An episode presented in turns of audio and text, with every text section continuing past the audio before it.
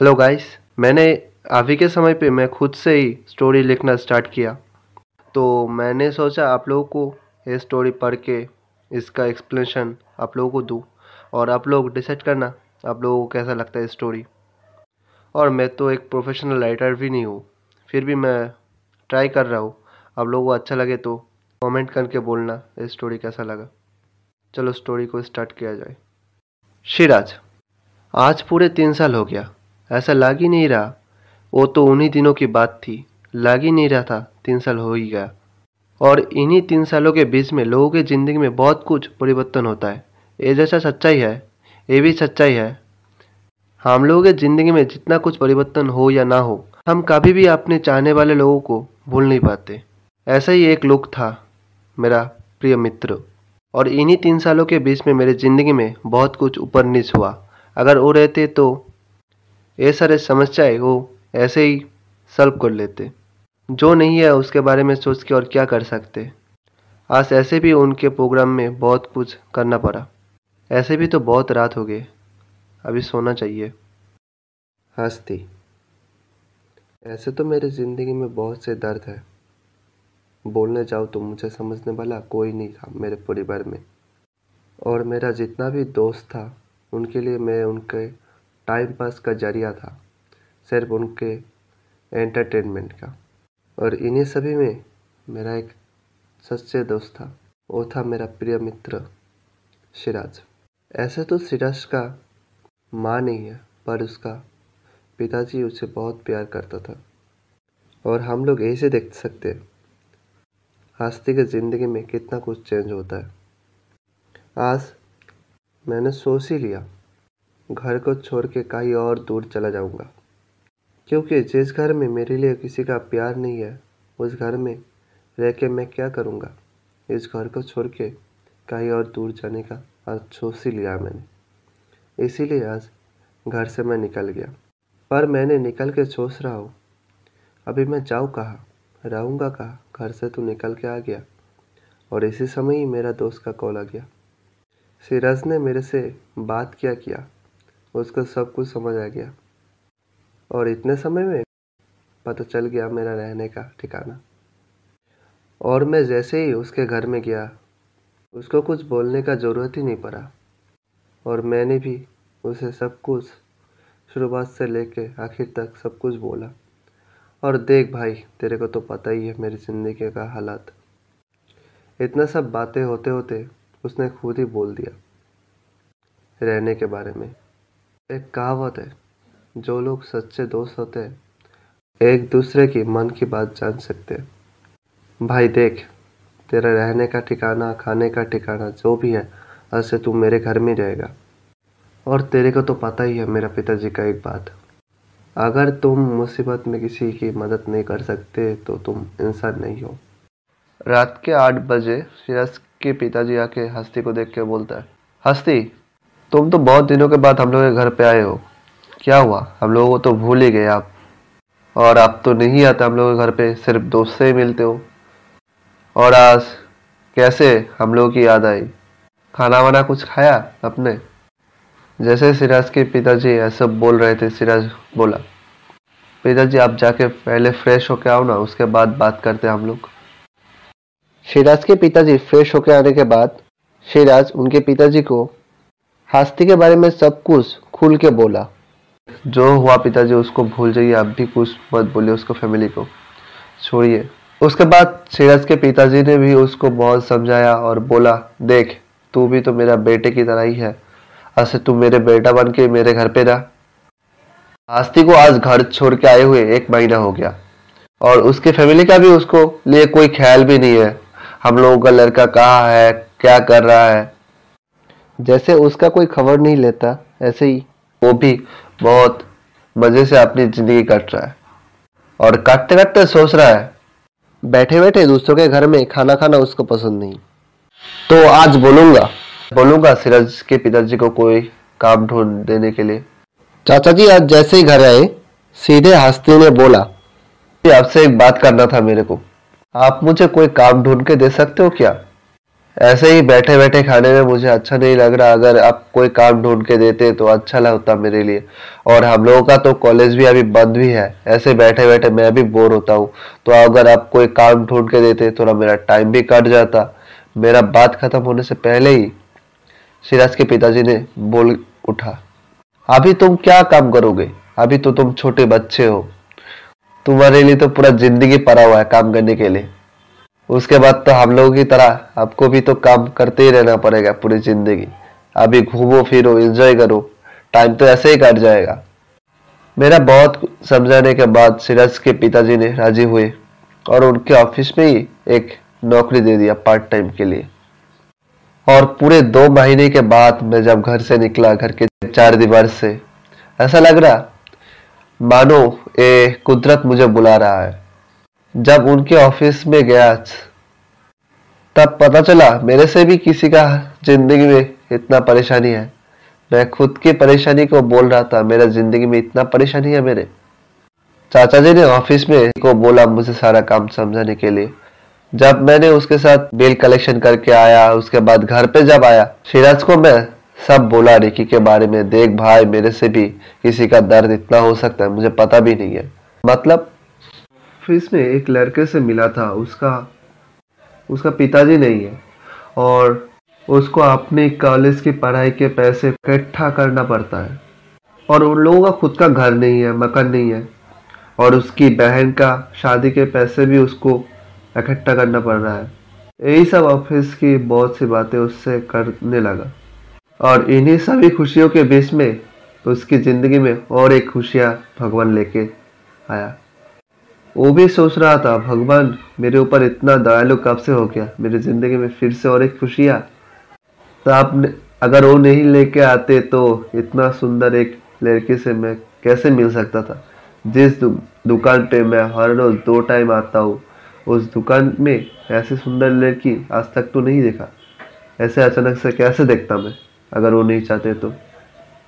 और यही बातें आके मैं रेकिदा से भी पूछा। उस लड़की के बारे में आपने देखा क्या? आप तो जीत चचा के वहाँ पे जाते थे पहले, मेरे से पहले, बिल कलेक्शन करने के लिए और सामान लेने के लिए तो उनसे पूछने पर पता चला उन्होंने कभी नहीं देखा। और मैं घर पे आके सिरा से भी उसके बारे में बात किया और जब शाम को गया, उसने भी उस लड़की को देख के बोला, भाई, तू तो सच ही बोल रहा था। सच में ये एक अप्सरा की तरह देखने वाले लड़की है। तुम मुझे माफ़ करना, तू जो बोल रहा था, सच ही बोल रहा था। उसके बाद जब सिराज उसके मम्मी से बात किए, पता चला वो उन्हीं की लड़की है। और अब तक उनको नाम भी पता चल गया। जैसा दिखती है, ऐसा ही उनका नाम भी है। रोहिणी। ऐसे ही हंसती, रोज आता है, रोज जाता है, पर सोचता है रोज, उनको बोलेंगे उनके प्यार के बारे में। पर अब तक उनकी हिम्मत ही नहीं हुई उनको बोलने के। तो ऐसे ही रोज सिराज से बात करते हैं उसके बारे में। तो एक दिन डिसाइड किया सिराज खुद ही। आज मैं ही बोल दूँगा तेरे बारे में, टेंशन मत ले। जब दुकान से उसके मम्मी हट गई तो सिराज ने पूछा, रोहिणी से, रोहिणी जी, आप क्या कल फ्री हो? ऐसा क्यों बोल रहे हो आप? नहीं, मेरा दोस्त आपसे बात करना चाहते हैं। वो आपसे बात करने में बहुत घबराता है तो इसीलिए मैं ही बात करने आया। तो आप फ्री हो? कब? बोलो ना। ऐसे तो मैं कल फ्री हूँ। तो चार बजे? ठीक है, तब। ऐसा बोल के वो लोग निकल गए और इस चीज़ के मौके से सिरज ने उनका नंबर ले लिया था रोहिणी का और रोहिणी को भी हस्ती का नंबर दे दिया था। उन लोगों ने रात में बहुत सी बातें करी दोनों ने मिलके और कल चार बजे पार्क के सामने वो लोग भी आए और रोहिणी का उसका एक फ्रेंड को भी लेके आया।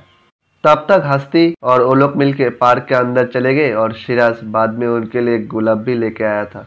ले आके हस्ती को दिया और हस्ती ने गया उनको प्रपोज करने के लिए।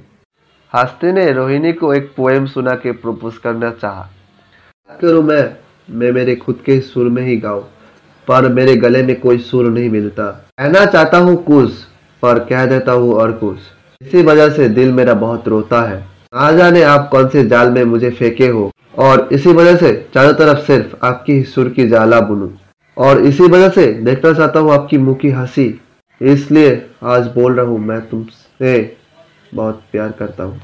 आपका पोएम थोड़ा बहुत ठीक ठाक था और तो आपने किसी का कॉपी करके बोल रहे हो। तो मैं आपका प्रोपोज कैसे एक्सेप्ट कर सकता हूँ? मैंने अब तक आपको ना भी नहीं बोला और हाँ भी नहीं बोला। आप जिस दिन खुद का पोएम खुद लिख के मुझे सुनाओगे उस दिन मैं अपना रिप्लाई दे दूँगा। तब तक के लिए आपने इतना प्यार से जो गुलाब लेके आए हो, इसको मैं रखता हूँ। आप ये मत समझना आपसे मैं प्यार करने लगा हूँ। ठीक है, कोई बात नहीं, मैं जिस दिन खुद का पोएम लिखूँगा, उस दिन ही आके आपसे मिलूँगा, ठीक है? ऐसा बोल के वो लोग भी वहाँ से निकल गए और हम लोग भी वहाँ से चले आए। आने के बाद मैंने बहुत सोचा, किस तरह का पोएम लिखा जाए ऐसे ऐसे बहुत सोच रहा हूँ। और रेकीदास से भी पूछा, आपने भी तो आपके गर्लफ्रेंड को कैसे प्रपोज किया था? वो हमको थोड़ा बोल दीजिए। उन्होंने मुझे एक ही सजेशन दिया। देखो, आपने उसको देख के जिस तरह का पहली बार फीलिंग आया, उसके हिसाब से आप एक पोइम लिखो। देखो अच्छा पोइम मिल जाएगा। उनके गाइडेंस को फॉलो करके मैं घर पे आके सोच रहा हूँ। उसके बाद एक पोएम आया और वही लिखा। और मैंने उस दिन, इतने दिनों के बाद उनके घर में गया। सामान लेने के लिए और उन्होंने पूछा मुझे, आपका पोएम कंप्लीट हो गया? हाँ हो गया। आप कल मीट कर सकते हो। उसी जगह पे जिस दिन मीट किए थे उससे पहले। उन्होंने बोला, ठीक है मीट करेंगे, आप सुनाना पोएम और उनकी ये सब बातें सुन के मुझे लग रहा था, शायद वो आज हाँ बोल ही देगा। सीधे पार्क में आके हम लोगों ने मिले और उसके बाद उनको पोएम बोलने लगा मैं। भगवान के नाम पे जो ठंडी है ऐसे ही आज एक सूरज है। ऐसे ही आपके घर के नीचे वो ठंडी दिख रहा है। उसके नीचे रुक के मैंने देखा था आपको पहली बार। भगवान के हवा में जो मधुरता है, उससे भी ज़्यादा मधुरता है आपके नाम में। पता नहीं जी, क्या थी आपकी मुँह की माया जो मुझे खींच रहा है? आपकी ओर बार बार आपकी मुँह कुछ बोलना चाह रहा है और आपकी आँखें सब कुछ बोल रहा है। आपकी ना बोले बातें मैं आपकी मुँह से सुनना चाहता हूँ। और वो सभी बातें आप मुझे बोलना मेरे पास बैठे हुए। और मैं सुनूँगा आपकी वो सभी बातें रात की आसमान के नीचे। इसीलिए हमने आपको इतना बोला है। हमें सिर्फ़ आपसे प्यार है। अच्छा लगा आपने खुद से लिखने की ट्राई किए। पर हाँ बहुत हद तक ठीक ठाक था। आप चाहते तो इससे भी अच्छा कर सकते थे। तो आपने कुछ बोला नहीं। हाँ या ना। कोई अगर आपका पोएम सुनना चाहता है, फिर से आपसे मिलना चाहता है तो इतने में समझना चाहिए उसके मन की बात। फिर भी वो थ्री वर्ड तो आप बोल ही सकते हैं। हाँ बोल देते हैं। लो। हाँ हमें, आपसे प्यार है। फिर घर आने के बाद सिराज ने भी वो सब बात सुनना चाह रहा था तो उनको भी हमने सब कुछ बोला। और जैसे ही ऑफ़िस पहुँचा रिकीदा बोलने लगे, भाई, तेरा प्यार क्या हुआ? फ़िलहाल सक्सेस हुआ? हमने भी उनको सारे सब कुछ बया करके बोला। तो रिकीदा हमको एक बात बोलना था। बोलो, क्या? आपने कहा भी हमें आपकी गर्लफ्रेंड से तो नहीं मिलाए कहा आप मिलाओगे? बोलो। ठीक है, मिला देंगे उसके बर्थडे पे तुम्हें। ऐसे करते करते मेरी ज़िंदगी में अनंत से और छः महीना कट गया। और कौन जानता है कम वक्त इस छः महीने के बाद किसी के ज़िंदगी में इतना कुछ हो सकता है? और इन्हीं छः महीने से पहले रिकिदा की बहन की शादी थी तो उनके शादी में भी हम सभी गए। और इसी टाइम भी हमने भी रिकिदा की गर्लफ्रेंड को भी देख लिया। देखने में बहुत अच्छा था उनका गर्लफ्रेंड रिकिदा के घर वालों को भी पता है उनके प्यार के बारे में। ऐसे ये छः महीनों के बाद मेरा एग्ज़ाम भी स्टार्ट होने वाला है तो मैंने भी थोड़ा पढ़ाई पे ज़्यादा फोकस देने लगा। और रोहिणी से भी इतना मिलना वगैरह बंद कर दिया था। तो एक दिन मैं अचानक से उनके घर पे जाता हूँ और देखता हूँ, उनके घर पे किसी का शादी के प्रोग्राम का डेकोरेशन हो रहा है। तो मैंने सीधे आंटी से पूछा, चाची जी, किसका शादी है? सीधे उन्होंने मुझे बोला, और किसका होगा? मेरे, हम लोग के घर में और कौन है? हम लोग का तो एक बेटी है, उसका ही शादी है। तब मैं वहाँ पे और कुछ नहीं बोल के मैं सीधे घर में चला आता हूँ और सीधे रूम में घुस जाता हूँ। आप तक रोहिणी के बेस्ट फ्रेंड ओनू को भी पता चल गया उसकी शादी के बारे में। तब ओनू सीधे पूछता है, किसके साथ? आस्ती के साथ। अभी शादी कर रहे हो तुम लोग। मैं उसके साथ क्यों शादी करूँगा? मतलब? तब किसके साथ? मामी ने रिश्ता देखा उनके साथ। और हस्ती को पता है? आप ये कर रहे हो? पता हो या ना हो उससे मेरा क्या है? वो जस्ट मेरा टाइम पास था उस टाइम के लिए मैंने उसके साथ टाइम स्पेंड किया। और क्यों उनको बोलूँगा मैं? मेरा शादी हो रहा है, आप आओगे या नहीं आओगे? बार हो ही नहीं, मैं सोचा भी नहीं तो ये सब करेगा फिर से। तो बाजारू औरत से भी ज़्यादा तेज़ है। तेरे बारे में मैं कुछ भी नहीं बोल सकता। नहीं आने वाला तेरे शादी में। जहाँ तू मेरे बॉयफ्रेंड के, दोस्त के साथ ये सब किया, तेरे शादी में मैं कैसे आ सकता हूँ? ये सब बोल के रोहिणी फ़ोन काट देता है सुनने के बाद। अब तक ओनू शिराज को फ़ोन करके उसको हस्ती के ब्रेकअप के बारे में सब कुछ बोला और शिराज ये सब सुन के चौक से ही गया। ज़्यादा चौका जब उनके शादी के बारे में सुना और अब तक रिकिदा और ओनू भी उनके घर पे चलाया। आके ओनू ने शिराज को और हस्ती को रोहिणी की हॉस्टल की लाइफ की सारी बातें बोले, उसके कैरेक्टर के बारे में। उन्होंने ये सब इसलिए नहीं बोला था हस्ती को, क्योंकि हस्ती को बुरा लगता।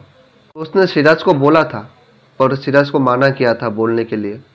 उसके बाद हस्ती रिकिदा से फ़ोन माँगता है उसको फ़ोन करने के लिए। मैंने रिकिदा से फ़ोन लेके सीधे रोहिणी को फ़ोन किया। और सुन रोहिणी रोहिणी, तू तो बाज़ार औरत से भी ज़्यादा घटिया है। तेरे बारे में इतना कुछ सुनने के बाद क्या ही बोलना। तेरे कैरेक्टर में अगर कोई बात करूँ तो वो बात छोटी ही होती है। कोई बेशा अगर धंधा करता है तो उसके पेट के भूख के लिए धंधा करता है। बट तू तो ये सब करके किसी का ज़िंदगी तबाह कर देता है तू। और अभी जो शादी कर रहा है तू, इसके साथ तो टाइम पास नहीं कर रहा। के बाद बोलेगा, अब जाओ, आज से मुझे डिवोर्स चाहिए। शादी नहीं करना। वो तो मेरा टाइम पास था। और मेरे ये सब बातें बोलते बोलते ही वो फ़ोन रख देता है। ऐसे रोहिणी ने फ़ोन रखा तो रिकीदा ने मेरे से पूछा, भाई, तूने कभी रोहिणी का एज तो हमें नहीं बोला? उसका कितना एज है? रिकीदा, अब तक उसका 18 प्लस नहीं हुआ। तो भाई, इसका अगर पुलिस कंप्लेन करेंगे तो भाई, ये लोग तो केस खा जाएगा। चल, पुलिस कंप्लेन करते तेरा बदला भी पूरा हो जाएगा। नहीं रिकीदा, छोड़ो ना, वो सब करके क्या फ़ायदा है? जिसका जो मर्ज़ी उसको करने दो। उसका ज़िंदगी उसको जहनुम में लेने दो, भूगने दो उसका। बाद में वो पछताएगा, क्या किया हमने ज़िंदगी में। इतना कुछ बोल रहा है, तब क्यों इतना नाराज़ है? इतना उदास होकर घर में क्यों बैठा है? ब्रेकअप हुआ तो। ज़िंदगी में ज़िंदगी में बहुत लोग आते हैं, बहुत जाते हैं। ये सब सोच के क्या फ़ायदा? चल, बाहर से थोड़ा घूम के आ जा। देखना माइंड भी फ्रेश हो जाएगा और ये सब बातें भी तो भूल जाएगा। उनकी ये सब बातें सुन के मैं भी बाहर गया। और फिर आधे घंटे बाद फिर से रोहिणी फ़ोन किए। और बोलने लगा।